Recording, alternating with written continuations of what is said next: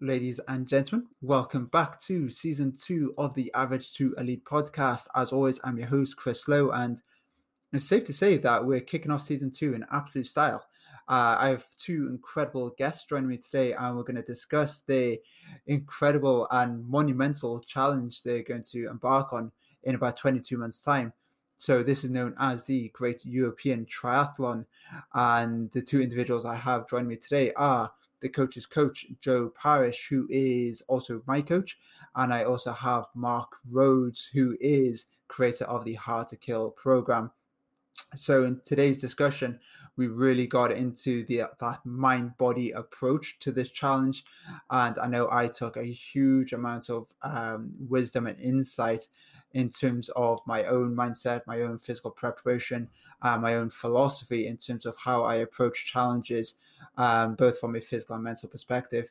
And I know you guys, as athletes, also pursuing big goals, uh, you can really take away a huge amount of uh, information and again just insight and wisdom in terms of how you can plug all this into your own uh, physical mental preparation and your whole philosophy how you approach big, demanding challenges.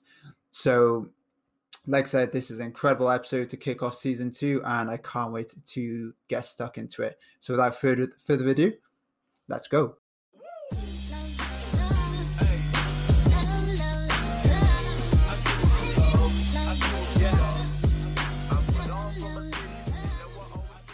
Right.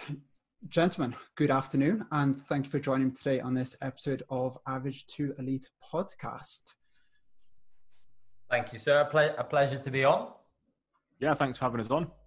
No, it's going to be extremely interesting today's uh, episode. So, basically, we've got one big topic to discuss, and I'm really keen to get a really good insight of what's actually going on, what's happening, what the logistics are, and everything in between and safe to say that it is pretty big. I remember when I heard the news, I was like, wow, this is bigger than the moon kind of big. This is large. So, guys, I clearly know who you are, uh, but for the listeners who perhaps don't, could you just give yourself a brief introduction in terms of who you are, what you do, and without really disclosing uh, the big challenge and event itself? Go on, Joe. I'll let you go first, mate. Thanks, dude. So uh, uh, I'm Joe Parish, uh, formerly known uh, on social media, I suppose, as the coach's coach. I help busy fit pros stay on top of their own kind of body shape, health, and performance. I'm based in Scotland, Stirling, but originally from uh, the south coast of England. Very cool. And Joe is actually my coach. So I'm a coach. Joe's a coach's coach, and we'll work on the average to elite physique, which we will certainly be digging into a lot more in uh, the not so distant future. Superb. Cool. Um, uh, yeah, so so I'm Mark Rhodes. Um, on Instagram, as I think my tag now is uh, at Mark Rhodes Coaching. There's an underscore in between each word. Obviously, founder of the Hard to Kill podcast. Um, I'm born and raised in the sticks as well, out in deepest, darkest Lincolnshire. And then after a brief stint in the military, been coaching for about eight years now and done pretty much everything. Got four different medals in four different sports in four different years. So I just try my hat at anything really. Very nice. Like, mate, we're the same jack of all trades, master of none. Yeah. Which is exactly why we're doing what we're doing moving forward. Yeah, pretty much. Yeah. Yeah. so, um, kind of without further ado, what are you guys doing? Go on, Mark. So, uh, I'm assuming the reason you've got on today is to discuss uh, none other than the Great European Triathlon. So, I'll start from the beginning, and if we were to rewind, probably what four months now, there thereabouts, Joe. Yeah, I reckon. Um, you know, we were both kind of talking about the fact that, for want of a better phrase, we we just lost a bit of inspiration, a little a little bit of fire in our belly with just resistance training for the sake of it. Um, and then a couple of days after that conversation, Joe just kind of sent me a message and said, "Mate, do you fancy doing something fucking stupid?" And I was like, "Yep, don't know, need to know what it is. I'm in." and then we jumped on a Zoom session um, and just begun sort of planning. And it was very much kind of at a conceptual stage at this point. Uh, we both had Google Maps up, just to figure distances and stuff out. And then after a lot of talking and procrastinating, we eventually set up the Great Euro Triathlon, which is to be a length of a UK cycle. So we're going to cycle from John O'Groats to Dover, which is 850 miles. We're then going to swim the English Channel, which is obviously 21 miles, hopefully, if done correct. And then we will be running from Calais to Paris, which is a further 165 miles. And we'll be doing all of this consecutively in the summer of 2022. Our channel crossing is the 16th to 23rd of August 2022. Yes. Wow. That is, um, yeah, it's fucking crazy, isn't it?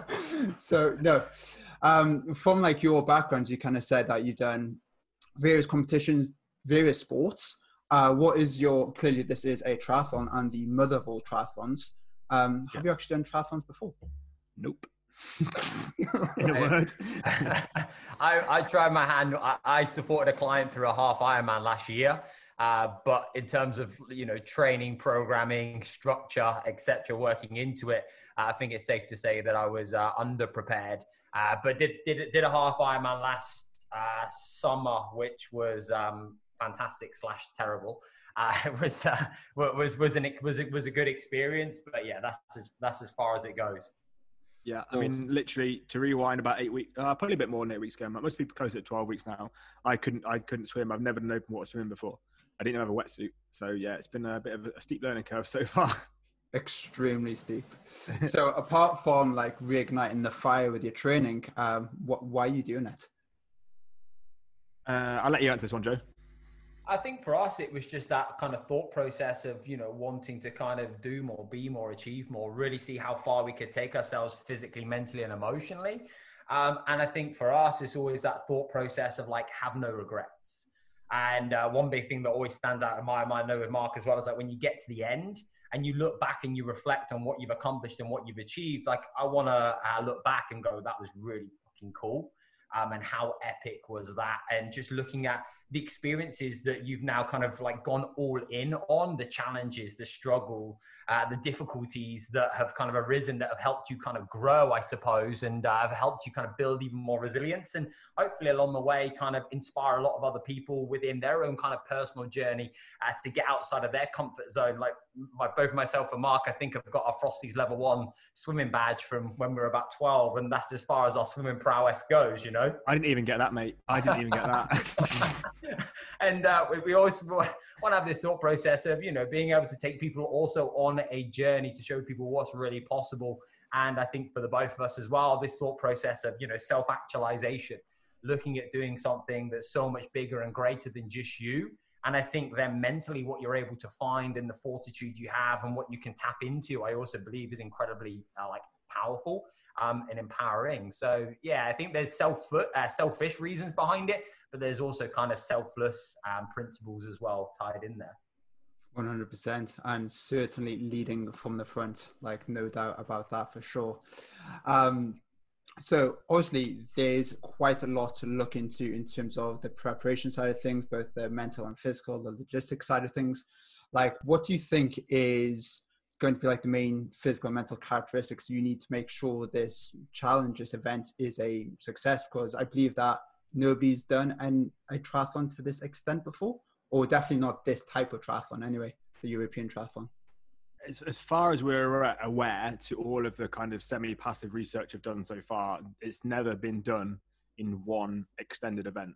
Obviously, there's the Arch to Arc, which I think is very, very similar but I think it goes from the Arch and under the Arch in Paris. Um, but yeah, it's never been done to, to, this extent. And with regards to physical characteristics, at least, I think the key word is efficiency. Um, it's all about being as efficient as humanly possible. Like to the extent uh, where we've already we had a four-hour masterclass with uh, a guy called Adam Ocean Walker last week, who holds the record for swimming the seven toughest oceans on Earth, and he devised like the most efficient fastest and like most energy saving swim technique ever devised. He, essentially, he had numerous like crippling injuries from swimming the way in which he used to, which is the normally conformed way of swimming, which involves quite a high elbow and a high pull, which is very stressful on the glenohumeral joint. He had so many surgeries, they were basically like, look, you're never going to swim again. So he had to devise this system that he taught us, which is fucking uber hard to learn, by the way.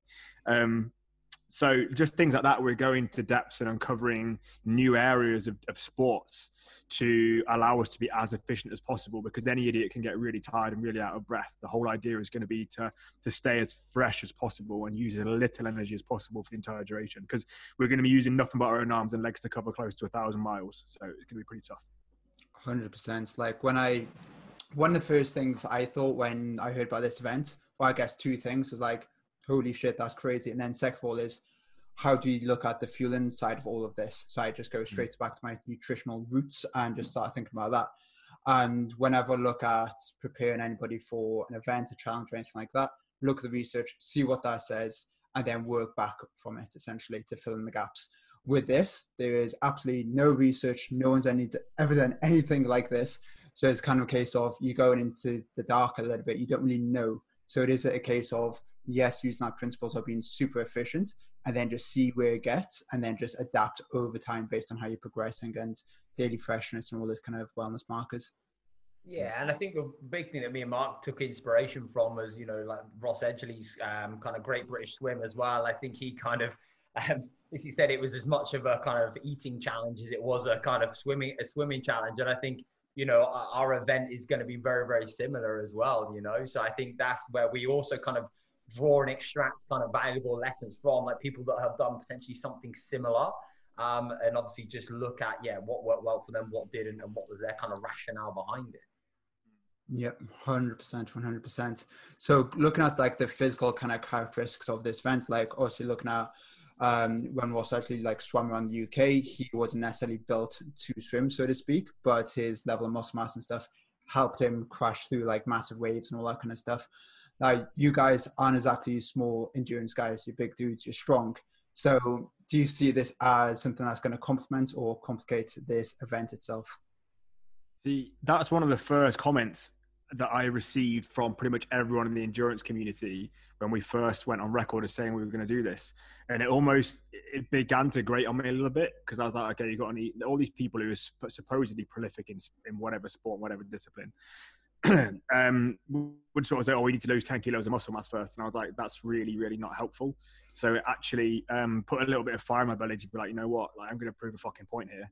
Um, and there's going to be an element of like you're going to atrophy just by the nature of the sheer amount of volume. We are going to atrophy, but in no way, shape, or form am I going to surrender to just being like a weak individual just because it doesn't fit with the characteristic mold of an endurance athlete. Not that you know all endurance athletes are weak by any stretch of imagination, but yeah, um, I think I turn a lot of heads, or I used to certainly when I turned up at open water swimming and bike shops and went running and stuff like that.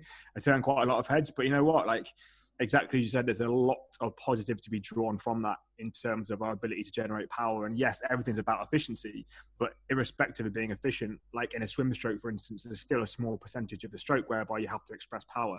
So if your capacity to express strength and power is very, very high, by default, you're using a much smaller capacity of your central nervous system to, to facilitate that powerful stroke. So you can be faster than someone who's a lot weaker you just got to drag more mass through the water. But then obviously, if you're efficient, it becomes it's no longer a problem. So there's definitely pros and cons. But for me, you know, um, for, I think I think I speak for Joe as well. This is never about becoming a world record breaking Ironman. This is about proving that this can be done, and you know, whatever muscle mass holds us and, and carries us through that.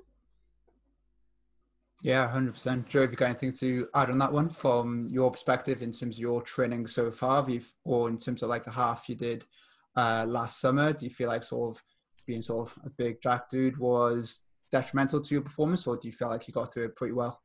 I think big learning curve for me was I did two years ago. I did John O'Groats to Land's End, uh, the cycle, which was a thousand and three miles in ten days, uh, and again wasn't a cyclist uh, prepared for kind of ninety days before it. And I think when I reflect and I look back, one of the biggest mistakes that I made was a underfueled, um, and b didn't accommodate enough resistance training to support that because actually the volumes of sessions that I was doing and the way in which I'd structured in terms of like work, business, and everything else didn't allow me to facilitate the time spent on the bike and then also the resistance sessions as well, as well as potentially not kind of adequately fueling and taking that as seriously as I should have. Um, I believe, um, and then exactly the same with the half Ironman as well. I believe that the kind of this time around with the position that both myself and Mark are in, um, the knowledge, experience, the people that we have around us, and I think our just perspective in terms of the journey, the process we're looking at going through. Um, I think obviously in, in, terms of obviously looking at fueling strategies accommodating, obviously, you know, resistance training throughout, focusing on being more resilient, being strong, um, looking at obviously the injury prevention side of things, and uh, in my opinion as well, wanting to look like um, a bit of a hybrid, I suppose. I think Mark's exactly the same in terms of you know you you want to look aesthetically pleasing, uh, you want to feel like an athlete, and you want to perform like an athlete. And I think that's the big thing. We don't want to be you know all one sided. I think it's that balance, and yeah, there's going to be trade offs, exactly as Mark said. Uh, but I think you know, big thing is this isn't a competition; it's not a race. You know, fundamentally, all that really matters is that we just make it to the end in one piece without dying. So you know, as long as it's, it's not, it's not, it's not necessarily about speed. You know, um, and, and it's just going to come through kind of physical fortitude and, and the kind of mental resilience. I think. I'm going for that Daniel Craig moment when we get out of the channel, mate. That's what I'm going for. Brilliant. Um, like one of the things, the key things you mentioned there was resilience. So, do you feel like this is going to be a bigger physical battle or a bigger mental battle? Mental, hundred percent, for me at least. Um, because up until probably a couple of weeks ago, I had absolutely zero belief in my abilities from the channel. I didn't mean it impaired my commitment to anything I was doing. I still committed wholeheartedly. Um, but like I was just like, I don't know if I can even fucking do this. And I think the truth is, a lot of people talk about unwavering self belief and like, oh, I'm going to do it, I'm going to do it, I'm going to do it. Like my about four, uh, four or five weeks into learning to open water swim, I committed myself to do a 500 meter swim race, which took me 25 minutes. Right, that's a long time to swim 500 meters. I can now do a K in sort of 25 minutes. So now I'm starting to believe it's possible. But yeah, the whole concept of people believing from the get go that it's always going to be possible, uh, in my opinion, is slightly disingenuous.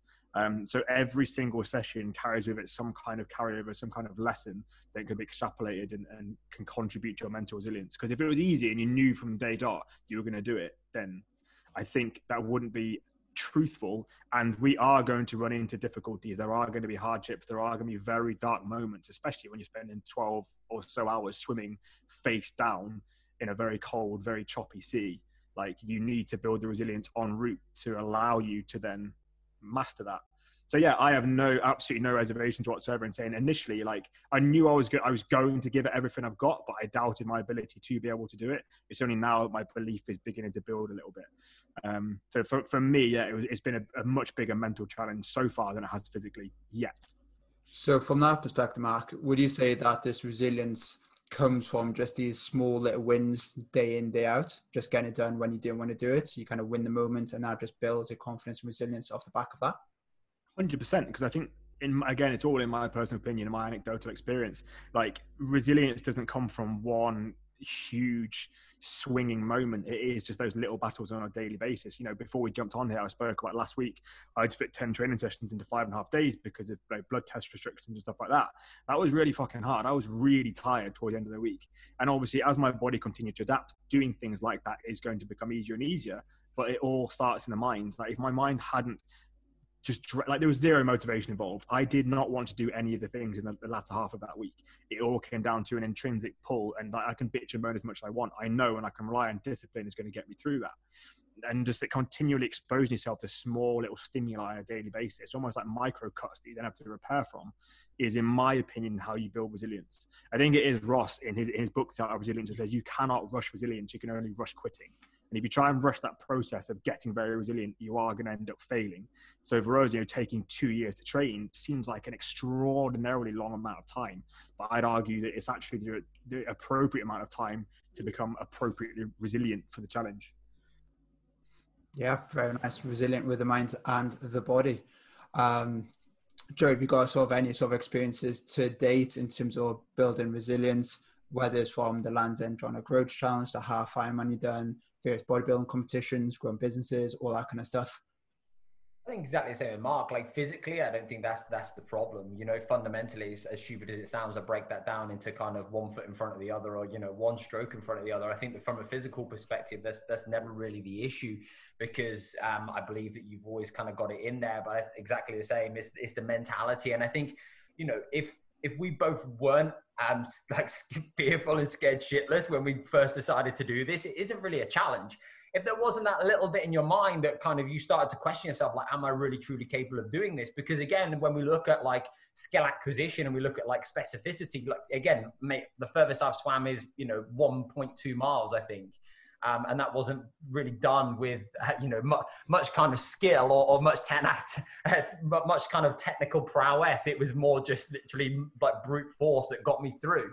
Uh, and so I think there's always that thought process. I, I know that, uh, you know, I speak on behalf of myself and Mark, whereby, you know, the run and the cycle isn't going to be, you know, I think that's the least of our worries. We've almost part of that as in like, you know, we know that like physically and mentally, um, we're going to be able to get through that. I think it's absolutely the swim. And I think that's the thing that scared the living daylights out of the both of us. But I think that's then the driving force that has exactly as Mark's talked about him turning up, doing 10 sessions, getting up and doing the work when you don't want to do the work. Because if you knew you had it in your locker and you knew it was comfortable and you knew it was attainable and achievable, your desire and your willing and want to really um, turn up when you really don't fancy it is not going to be there.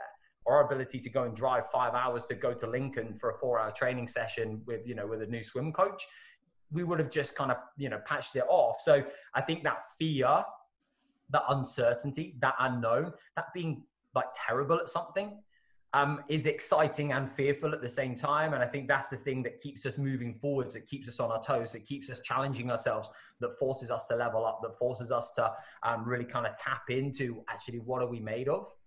Um, and how far are we now really willing to push and to what depths are we willing to go to make sure that going into 2022 we've left no stone left unturned and we know standing at John O'Groats that it's going to be tough but we've done absolutely everything in our power to make sure that we will be making it to the end. Yeah, outstanding. Very, very cool. So obviously with um, triathlons, you're essentially training for three different sports. So would I be right in saying that swimming is the most important one that you're focused on at the moment? And in terms of like your whole periodized kind of schedule, would you say that's the main thing you put all your kind of money into at the moment? And I say money, but effort, time, and uh, intention and stuff like that. And then swimming and cycling just kind of bolted on as kind of like maintenance based work. Would it be right in saying that? And if so, how is that going to evolve over the, over the course of the next or 22, 24 months? I mean, I think um, swimming is arguably, and there's going to be people out there who might debate on this. Swimming is arguably the most technical one of all of the disciplines. Like there is so so much to it, and in order to make ourselves as efficient as possible, obviously, you know, reverting back to my sentiments earlier in, in, this podcast, in order to get as efficient as possible, we obviously sought out and then have, you know, invested in the expertise of the guy who is the most efficient human in the water of all time, Adam Ocean Walker. So what he does, he, he doesn't say, "Oh, this is how you swim," and then let's change this, this, and this. It's like, right, let's strip it right back to basics. Like you, it's almost like learning to walk again. So now we have dozens, if not hundreds of hours of skill acquisition, practice, and repetition to do of that. So, yeah, in terms of the volume, I wouldn't say that the swimming's taking the priority of the volume, but in terms of the importance, for me at least, it is taking the priority of importance. And I always do that session first in the day when I've got double sessions to ensure that I'm as fresh as I possibly can be, and I'm giving it the entirety of my, you know, sort of my mental bandwidth. And I also find it the most difficult in terms of it's just so alien because when you're running or when you're cycling, when you know you've really pushed and you're in a hurt lock and you need to pull the pace back a little bit, it's still a very comfortable place to be. Because worst case scenario on a bike, you just put your foot on the floor. Running, you just bring the pace right down. in the water, it's very difficult to learn to, to, to, to like learn to jog in the water, if that makes sense. Um, and it's just learning to spend more and more and more time in the water and, and just normalize and become comfortable in every situation. And then add to that, we're going to be getting smashed in the face by waves. It's going to, get pretty spicy. But yeah, um, it's certainly the most important one for me. You know, resistance has been our stomping ground, mine and Joe's both for, God, no, over, over a decade for me individually. Um, so I'm pretty comfortable there cycling is just about spending time on the bike, but it is relatively time consuming. And running, again, we can always be more and more efficient, and that's arguably the one that presents the highest risk of injury for me specifically. Um, but yeah, I think the swim is the one that's kind of that, that looms over me each and every week that I really, really pay due diligence to. Yeah, absolutely. Um, from like one of the challenges or many challenges potentially over the course of the next 22 to 24 months, what what do you foresee? Um, you mentioned injury prevention there, or minimizing risk of injuries could be huge. Potentially like immune function. what do you see like the potential challenges is it a case of still finding the time to do this because it's very going to be very time consuming you both got very successful businesses like what is the main things that's probably going to cause you the most challenges yeah, well, I think even just like, if you look back at the, I, I, did an Instagram story on this the other day. Even if you look at the month of October, uh, we had our first training camp uh, in the lakes at the at the start of the month, just gone, and I tore my hamstring chasing Mark up a hill you know, on on on day, on day one, and then that was kind of that was then kind of us. Then for the next couple of days, we are able to get some swims in, but you know, it, it, wasn't severe. Thankfully, it was only a grade one tear. But then that put me back. Obviously, kind of lower body loading, not being able to do um, anywhere near as much over the last three four weeks. Haven't, wasn't able to run for the best part of two weeks my kind of hard interval based sessions on the bike got obviously stripped back to some kind of steady pace sessions. Um, and, you know, there's always going to be like uh, these kind of aches, pains, niggles, injuries that are always going to crop up, especially with volume increasing um, and, and obviously with frequency being so high and the amount of kind of stress that we're putting on ourselves not just from like a, a, physical perspective, but from, you know, an emotional, mental perspective, not just within training, but also within kind of business, within like the balance, this kind of social relationship side of things as well. And everything that, you know, all of that kind of presents and um, the kind of, I suppose, kind of allostatic load that we're now going to be um, exposed to over the coming weeks and over the coming months. So yeah, certainly, you know, I think we, we both said that um, throughout the course of the next kind of two years or so, we're probably going to be training with some form of ache, pain, niggle, injury um, at any given time, and that's just something that we're just going to have to work around, accommodate. Sometimes we're going to be suboptimal, but it's just that ability just to turn up, do the reps, do the yards, you know, put it, put in the time um, to the best of our ability and look after the recovery protocols as, as much as as much as possible. So I think definitely uh, the injury side, the immune side, and then I think as well, like in terms of just looking at the uh, time, how how time intensive this is, considering the other roles and responsibilities that we have in life. But one big thing that we talked about from the start was like this um, ability to not just survive through this, but thrive through this um, our ability now to show what can be done, not just from a kind of uh, body perspective in terms of challenge, but how we can manage business, how you can manage balance, and then how you can support the, the brain side as well. And we can um, still continue to give our absolute utmost to each of those compartments that I suppose ultimately make us, you know, who we are and what we do. So it's the complete periodized life, not just the training, it's literally everything, 100%. Um, so how are you kind of managing your training load at the moment? Because obviously you're doing a lot at the moment, and you got a lot to do over the next sort of two years as well. So do you have someone that's looking after that for you um, to move like the emotion out of it, perhaps, and they just look at things more um, sort of like data driven, or you kind of monitoring everything uh, by your own sort of steam? Yeah, so initially in, in the beginning, um, I was actually being coached by you, wasn't I, Joe? Because we'd been pursuing some kind of physique goals and stuff like that. And then when we kind of became a team, the dynamic obviously shifted, and it was really important that we that we were on a level playing field. We were teammates. So then we kind of outsourced it to Coach Dan Reeve, um, who you'll find on Instagram, who is like just the epitome of a hard bastard. He is an incredible coach. He's like one of the few people in the world who's done Deca Ironman. Uh, I, I don't want to get it wrong, so I'm not going to say it, but he, I think he holds multiple like world strongest man as a natural at his body weight class awards. Um, yeah, he's like he's from the channel. He's done like uh, he's just done some crazy shit like Arctic marathons. He is just the epitome, you know, the hybrid athlete. He used to play pro football for Southampton. Very, very um, experienced individual, old as fuck. He won't mind me saying that as well. Uh, um, he's I used to work alongside him at FLF, and he did some programming and periodization for me when I was competing in jiu-jitsu. Um, and he just knows his stuff. He lives and breathes sports science, specifically strength coaching. He's very, very well rounded, very well educated uh, on, on that front. So he was kind of a logical standout choice for us. And for me at least, and I probably speak for Joe on this behalf as well. Like he he is the whole package in terms of he understands the psychology of performance and extreme endurance because he's been there and done it, and he's worked with multiple prolific athletes. And then obviously he has a depth of understanding of the actual science as well. But for, for him, what was really refreshing, what came from him was like, look, the reality is for the next six to 12 months, you can almost wing it a little bit in terms of that's not what we're going to do. But he was like, I don't want you to take it super seriously just yet because for the last 18 to 12 months, you, you know, you're going to have to go balls in everything, everything you've got. And it's going to be everything that you live, sleep, eat, fucking dream about. But for now, you know, if you want to go climb a mountain because you know you want to get a weekend off with the family, whatever, go do it. If you want to, or if you need to skip a training session because you've got injury or you're mentally you're fatigued or whatever, do it.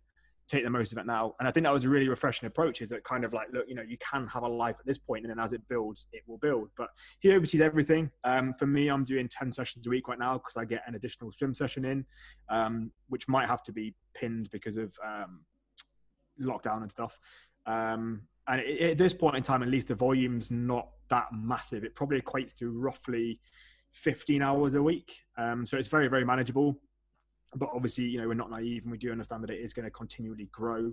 Um, so we'll see what, what happens as and when. And everything's going to be progressive in nature. So, you know, owing to the law of general adaptation syndrome, our, our business, our operations will adapt as the stressor increases. So, yeah, very nice. So is it almost this kind of blast and kind of cruiser approach of the next little period and last 18 months or 12 months just really dial it up and then everything's like all in. So he's happy to give you some autonomy and ownership at the moment. Um, kind of like very kind of guideline structure. But then as you get closer to the event, it has to be far more specific, no sessions missed, no kind of I guess no stone left unturned type of approach. Would it be right in saying he's got that kind of approach with it? I mean, it remains to be seen, and obviously this will this will uh, come out as we get closer and closer to the event. At the minute, it's a brilliant relationship with Dan. We'll bo- probably both be cursing the fuck out of him in like twelve months or so. but like, what's he playing at? He did once mention about sleeping without a duvet just to acclimatise for cold for extended periods of time, and we still don't know if he's joking or not yet. but there's a few of that being thrown around. Um, but yeah, like everything is, he does pretty much leave it to, up to us um, understand that we've got a back catalogue of experiences as, as, athletes in multiple different disciplines. So he does leave it up to us, but I'm sure that he will continually upskill what he's oh, not necessarily upskill is probably the wrong word to use but he will continually um, do more and more of what he's is required from him to facilitate us being successful as, as time goes on yeah, huge. I think a big thing to add as well. Like we had intended to do this in 2021. Like we initially hadn't. Like we actually hadn't. I'm so planned. fucking glad we didn't. we when we first sat down. Well, first and foremost, we were gonna we were gonna we were gonna pay a fisherman a couple hundred quid just to see us across the channel. and then uh, and then just and then we were going to get to Calais. We were going to put our running shoes on, and we were then going to run to Paris straight away. Little did we know that um, yeah, we needed to pilot a boat, and obviously there wasn't one available to 2022. Uh, also, if we swim the channel um, and then, you know, get onto dry land at Calais and start running, we're actually technically illegal immigrants, I believe. Isn't that correct, Mark? Yeah, it is. Yeah. so the first thing I did once we solidified the plan was I thought I'm going to have a, get a cheeky uh, chat with, with Dan Reeves because I know he's done stuff like this before in the past, and it was kind of like a, a recce. I was like, like, what do we need to be aware of? Because we're we're idiots. What what's our biggest danger right now to us? And he was like, first and foremost, like the channel's going to be the worst 12 hours of your life. I was like, brilliant, cool. and then he was like, then he started to go through logistics. He's like, you need an uh, accredited pilot, which we then had to look into. And those guys, yeah, like you just need it. It is an essential. You need it, but it is pretty punchy from like a financial investment standpoint. But obviously, they're there to keep you safe. And then, yeah, I didn't know that we couldn't just like touch base at Calais and just crack on. We then have to get on a ferry and this is still true to the very best of our research, have to get on a ferry back to Dover and then get a ferry through the legitimate port at Calais. Otherwise, you are then illegal immigrants. Apparently, it works both ways. Who knew? But yeah, we've got to, wow. we've got to do that. So yeah, so this was supposed to be a, a kind of year long, year long. When we first sat down, it was going to be 2021. But in hindsight, upon reflection, looking at it now, um, having having the two years is actually far more advantageous. Um, mm. I think just from just from all aspects of life, um, I mm. think more so. I think more so than anything else. I think otherwise it, it would have uh, potentially, not potentially, would have uh, been detrimental. I think to other aspects and other areas. Whereas at least this is slow, steady, progressive. Uh, financially as well, it's it's not as as devastating. Um, all in all in a one, we can you know slowly kind of uh, progressively uh, buy things as, as we as we go along. So yeah, I think uh, I think the two years is, is certainly better. But going back to your original question, sorry, do I know I went off track? um, like having Dan yeah is, is incredible. I think obviously massive thing for us was just having somebody that been there, done it, that's got the t-shirt and has got the credibility from you know both a practical and, and a theoretical side is uh, incredible. I know emotionally for both of us, just having that stress taken away um, has been has been phenomenal. Yeah, brilliant. So how how long do you think or plan for it's going to take you from day one right and so where you set off on the bike right down to paris how many days do you think it's going to take the, the best we can give at this point is a window because you're not given a specific day for your channel crossing. You're given a window. Right. So we've booked our channel crossing between the 16th and the 23rd of August 2022. So we're the second swimmers with this pilot in that window. So another team will be crossing before us, and obviously they'll come back and get us. So we could be crossing on the 17th. We could be crossing on the 23rd. We don't know. So we can only give it within a bracket of days. Joe, obviously you've done the, the Land's End to, uh, sorry, the John O'Groats to Dover roughly cycle before. So you've got a rough understanding of that and then the, the, the channel crossing will take us between 10 to 12 hours we anticipate dependent on obviously currents weather systems all that sort of stuff. And then the the one six mile five mile run we're looking probably five and a half days to get that boxed off. I think the key word is adaptability for this whole event, really, not only from the training perspective, uh, but the event itself, if not quite sure on the exact sort of days, times, and everything. So yeah. For us, actually, it is kind of a double edged sword because from a physiological standpoint, it would be advantageous if we tip up to Dover and they're like, oh, you can't, you can't go for another four days because then we get four days of recovery. We can probably even get out into the into the port of Dover and have a bit of a swim, have a bit of a splash about, and recover properly. But psychologically, then it's just going to be looming over you for days. You know that the big fucker is coming. Um, whereas obviously, yeah, from a psychological standpoint, it might be better to literally get there, tip up the night, right, you're swimming tomorrow, brilliant, let's get cracked on, let's get it done. But you know, it is what it is, and we'll have to play. We'll have to, that, that's probably one of the biggest things from a psychological standpoint that I am anticipating. I had this the other day. I was just driving in the car, and all of a sudden, like, I really, I put myself in that position. I was visualizing how am I going to feel when I'm walking into the sea off the coast of Dover, knowing like this is it, this, this is all happening. This is in the focal point of two years of preparation, and it's go time. How is that going to feel? That's the big one for me that I'm going to prepare myself for. Yeah, and I think how, how, are you? Sorry, Mark. How how are you preparing for that mentally? Is that just through like visualization? Is that just getting into more uh, open water swimming, just building a confidence there? Is anything particularly you're doing with a mindset and mental preparation uh, perspective? Um, I mean, yeah, obviously, just getting really, really comfortable in the water is is a part, only a small part, but you know, just learning to, to be as at home in the water as you are when you just stood up that's that's really really important. So and like there's no panic, there's never any adrenaline, just being super super chilled, and obviously being as efficient as we can from a swimming standpoint. But then yeah, I, I want to for want of a better phrase, unearth, like uncover every stone or whatever the saying is, um, to, to make sure that I'm prepared for every individual situation. So uh, I can't remember what podcast it was, but I remember Joe, you listened to it as well, you know, with uh, Professor Steve Peters. I think it was Chris Hoy, wasn't it? Mm. And he was saying, actually, what's advantageous is to visualize and go through every worst case scenario. What are you going to do if? What are you going to do if? What are you going to do if? So that nothing has the potential or capacity to catch me off guard and put me on the back foot. And then if I visualize it and I, I put myself mentally on that back foot, how am I going to react and respond to continue to progress?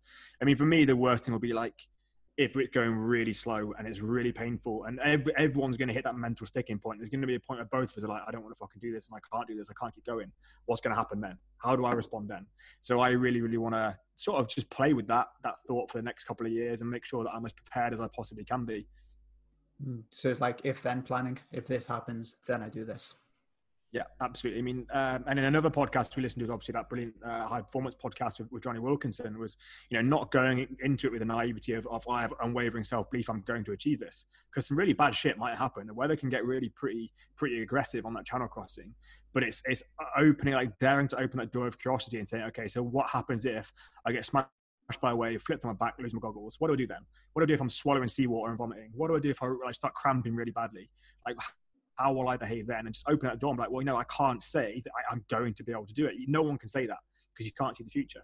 But I, I, know, well, what will my absolute best look like? If my back really, really gets put up against the wall and I'm in shit state and I'm trying not to drown, how will I behave and what will I do? And then kind of investigate that avenue of exploration and just hope that, you know, on the day I've got all of the intestinal fortitude to get the job done.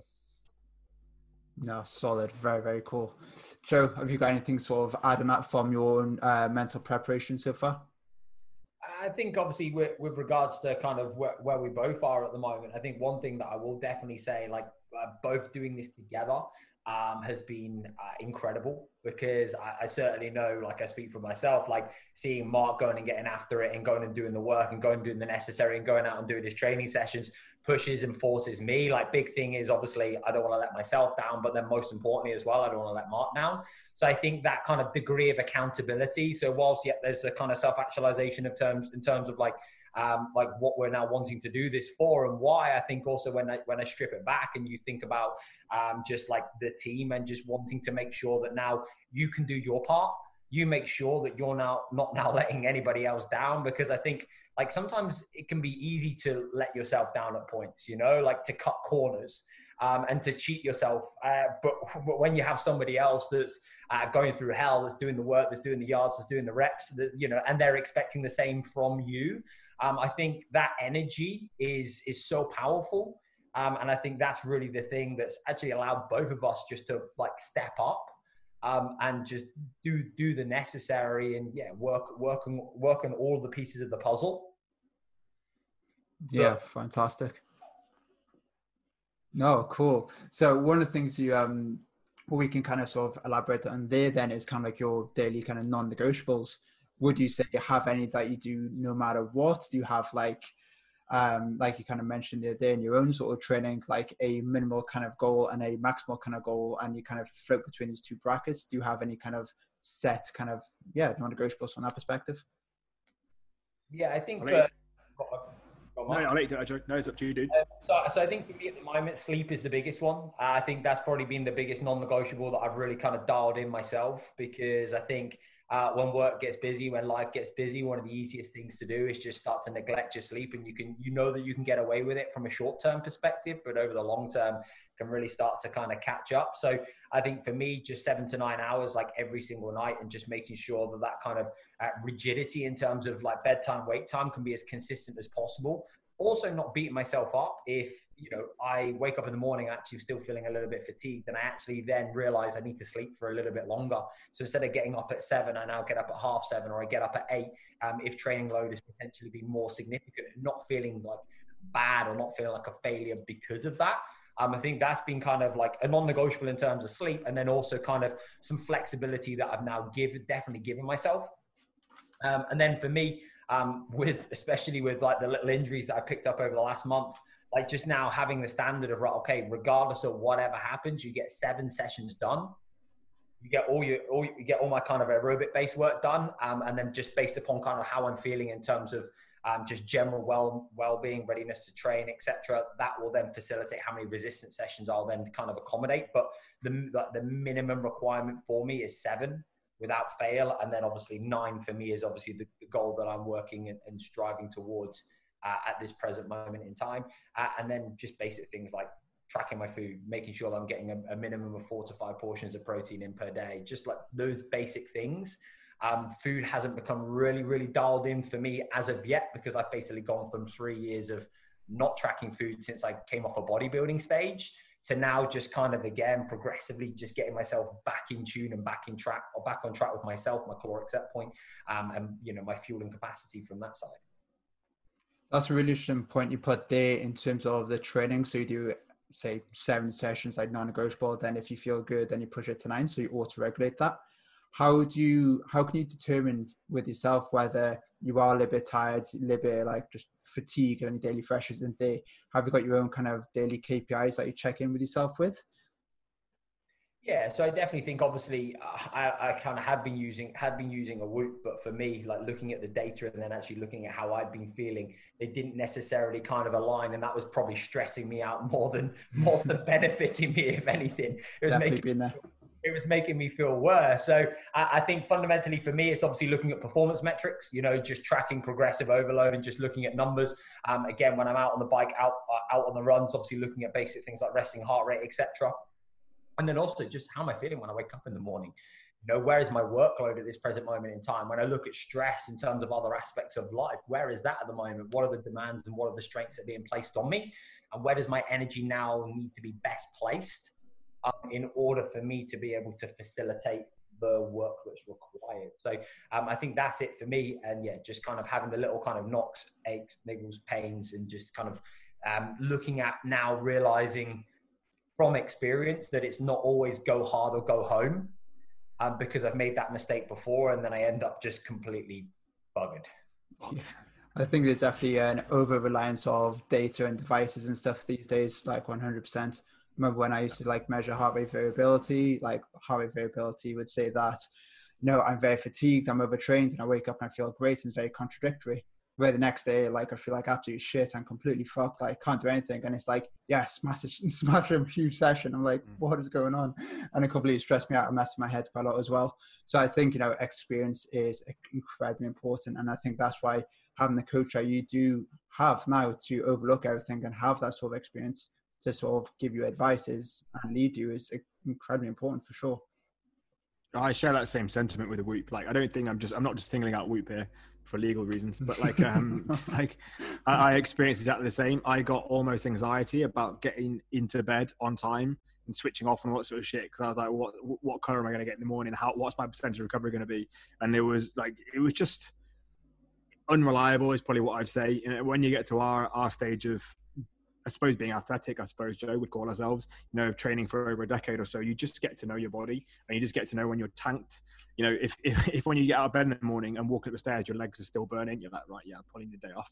Um, or if you just like, for me, I find myself procrastinating and like just gazing at stuff and scrolling on social media. I know mentally I'm getting pretty tired at that point, um, and just auto regulating as a result. Sometimes there's an argument you just got to push through it. Like like last week was a perfect example, and um, again, there's going to be an element of just learning to, to operate when you are very, very tired. But yeah, I think sleep, I'd echo Joe's sentiment, is the biggest non negotiable for me. Like, I, my non negotiable now is to have eight and a half hours in bed. Obviously, trying to sleep for as much of that as possible, but knowing that I must be in bed at a certain time and then I get up at a certain time has been hugely, hugely helpful. Because, you know, when we look at how we've, we've progressed in business over the last 18, 24 months, myself especially, a lot of that has been down to just getting up very early and just grinding, and you become emotionally attached to that. Whereas now, actually, that's hugely counterproductive for, for what we want to achieve. Yeah, absolutely. 100%. Do you have any other sort of non negotiables in terms of amount of food you eat in a day, tracking your calorie intake, protein feedings like Joe? Do you have anything around that? Or is it a case of, right, my main non-negotiable is just sleep from the from the point of view from this project, I guess. At least eight day bagels a day. That's it. square bars per week. yeah, yeah, I must do 25 square bars a week. No, um, so I've been tracking food. I think MyFitnessPal puts me at nearly two years now, which is something I have great pride oh, over. But 556 days, mate. I checked yesterday.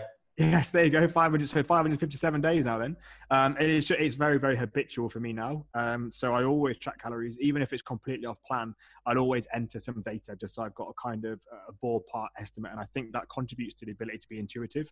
Because if you just think, oh, it's about this, then you never really learn. So even if I'm deliberately having a fuck it moment, I will still enter it just so I've got data to look back upon but yeah, uh, so I've been tracking for ages. For me, it's like just hit a protein target every day and, and hit my um, other macronutrient targets to the very best of my ability. But if there's a bit of waywardness in terms of, you know, one substrate outweighs the other on a given day, I'm not that concerned just yet.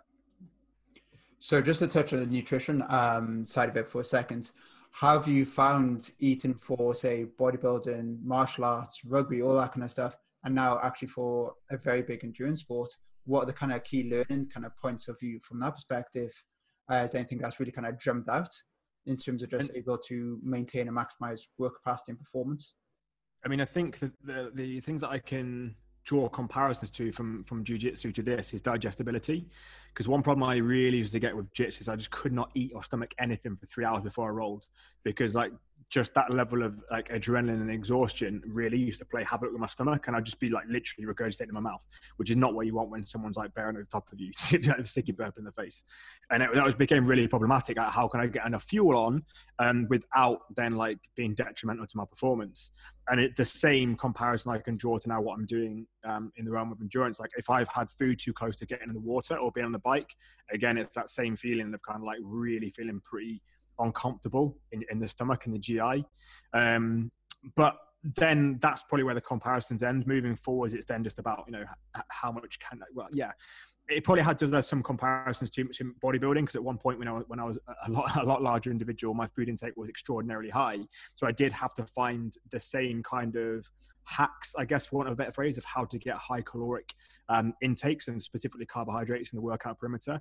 There's those same kind of comparisons that can be drawn there. But so far, like foods at a very manageable level for me it's just something you have to be proactive with planning, especially if I've got two slightly longer sessions or more intense sessions in one day. I have to be really proactive with planning how I'm going to get the volume of carbohydrates in, because otherwise, you know, you'll experience yourself. You get to like 8 p.m. and you've got 300 grams of carbs to go, and you're, oh, fuck, I'm going to get that in. So it's just planning is the main consideration for me, really. Yeah, 100%. Joe, have you got any kind of thoughts from the nutrition side? Any sort of changes with what you're doing? Obviously, you mentioned you get back into tracking now, but have you seen any kind of noticeable comparisons between what you do now with bodybuilding, trying to get large amounts of food in, specifically carbohydrates, and any kind of gastrointestinal stress, any issues or challenges around there? Yeah, so I echo exactly kind of what Mark said. When I when I look at how can I um, reflect upon like previous experiences and just look at like for likes. I think obviously when I did the John O'Groats Land's End, like digestibility and palatability of foods were the, the two biggest con- contributors um, and like you have these intentions of like what you're planning to eat or what you'd anticipated you were going to eat but then actually when you're thinking about uh, waking up in the morning you're not sure where you're going the potential things that may go wrong um, just that general kind of adrenaline i suppose and a little bit of kind of uh, fear anxiety excitement. Um, again like my ability just to kind of like facilitate food was very very very very difficult like through through throughout the course of that those kind of 10 days and if I remember correctly, I pretty much just lived on loaves of Soreen and squares bars and bananas just because I couldn't. Re- and if I look back at like the meals that I'd actually consumed as a whole, like I actually struggled just because of that exact reason. Either because I, I got to dinner time and I was just so tired that I just didn't have the energy to like really kind of sit and eat a proper meal. I just wanted something that was quick, easy, and palatable. Um, and or like I wake up in the morning and I'd almost be like on edge and a little bit anxious and not wanting not wanting to eat. And then i was just kind of fueling throughout the day with yeah Soreen squares um, and bananas. And i think that was a real kind of like learning curve for me i suppose more so more so than anything else. Right now um yeah like i've been kind of in a period of, of like maintenance i suppose the last couple of years since i come away from i came away from bodybuilding um, like always have like my kind of um, non-negotiables that I'd have in place in terms of like protein feedings, etc. Uh, being very intuitive and being very aware, having tracked food obsessively for the best part of four or five years. So coming away from that and being able to maintain a level of physique that supported and complemented me was great. But now dialing things back in again um, has definitely uh, helped because it's allowed me to understand actually, do you know what, at points I was probably under fueling just because exactly as Mark said, like it's so easy when you're like busy and you've got things to do to, to skip a meal, not plan, not prepare, not actually facilitate and get enough food in. So actually tracking now for me is, is way more about, yeah, like making sure I, I now am eating and facilitating the food that's required. Whereas I suppose with bodybuilding, you're almost just trying to extract and take when, when you're dieting anyway, just trying to pull pull calories from from any you know, anywhere you can and maximize the volume as much as possible, make them go as far as you can. Yeah, absolutely, and I think that just highlighted a really key point there with the um, with the event itself. You know, if we're struggling to actually get enough food in on a daily basis, like yes, we can manage a calorie deficit in one day, but that's clearly going to accumulate over the course of days to weeks. And by the end of it, you can have huge amounts like immunosuppression, your recovery is going to be really poor, and everything else in between. And you're essentially just going to fade off uh, the face of the earth, really. So just make sure you can hit those daily quotas, whether it's through obviously your calorie intake number one priority, but ideally mostly via carbohydrates, but if not, then just getting as much sort of fat in there as well, just so you're not on that huge again calorie deficit and get all like the compromises and trade-offs associated with that. So I think that's I normally a huge have, thing. I normally have a massive appetite.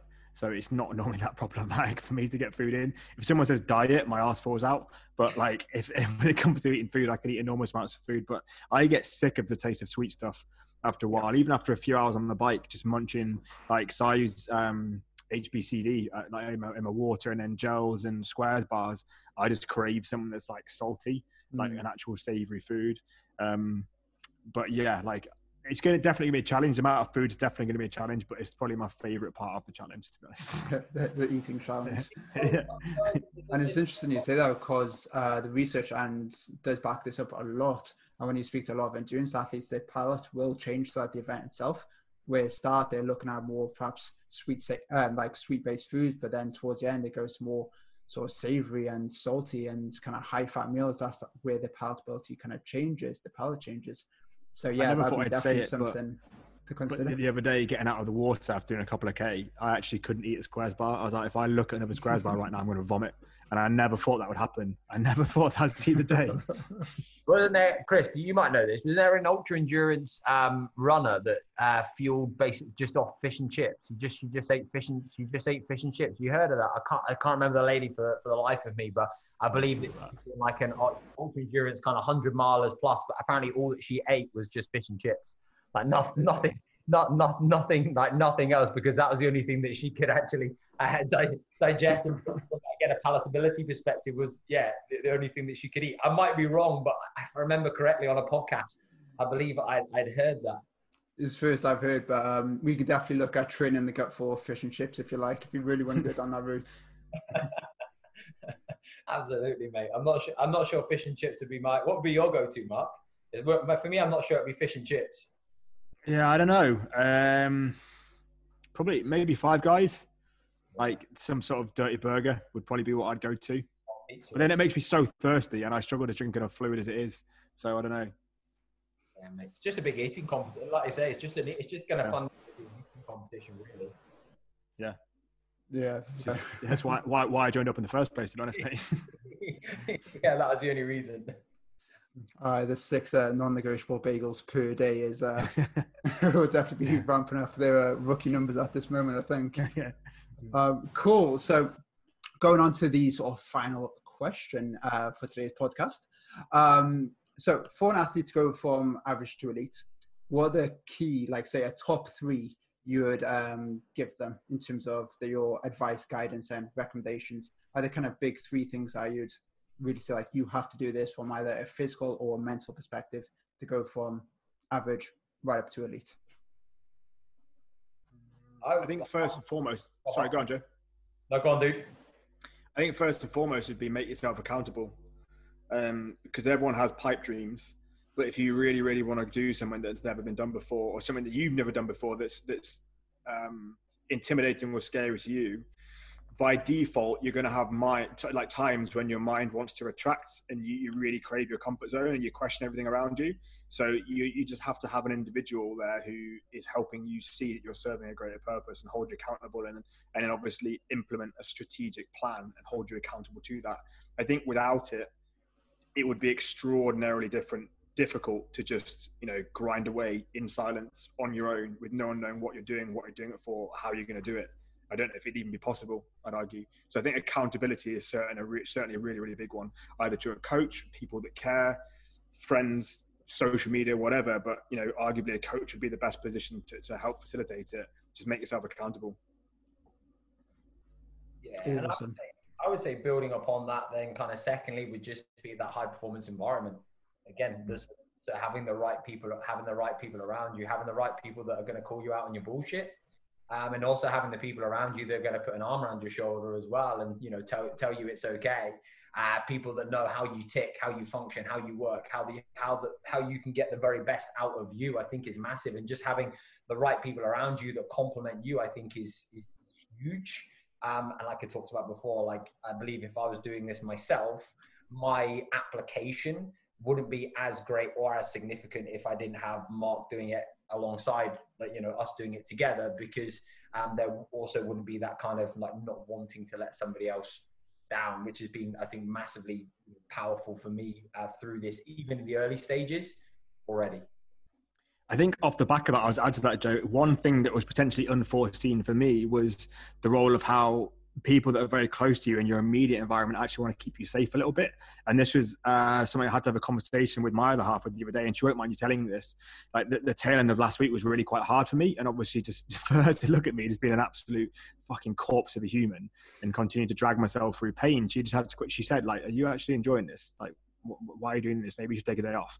And for me, in that moment, I did not need to hear that. So just very early on, setting expectations with the people in your community and your network around you about, look, you know, in times like this, when my head goes down, um, I know it's fucking hard. Yes, I am enjoying it, but I'll be enjoying it in two years' time. For now, like what I need from you is to just like offer me tough love and just say, stop being uh, whatever word you want to insert there and just get up and get it done.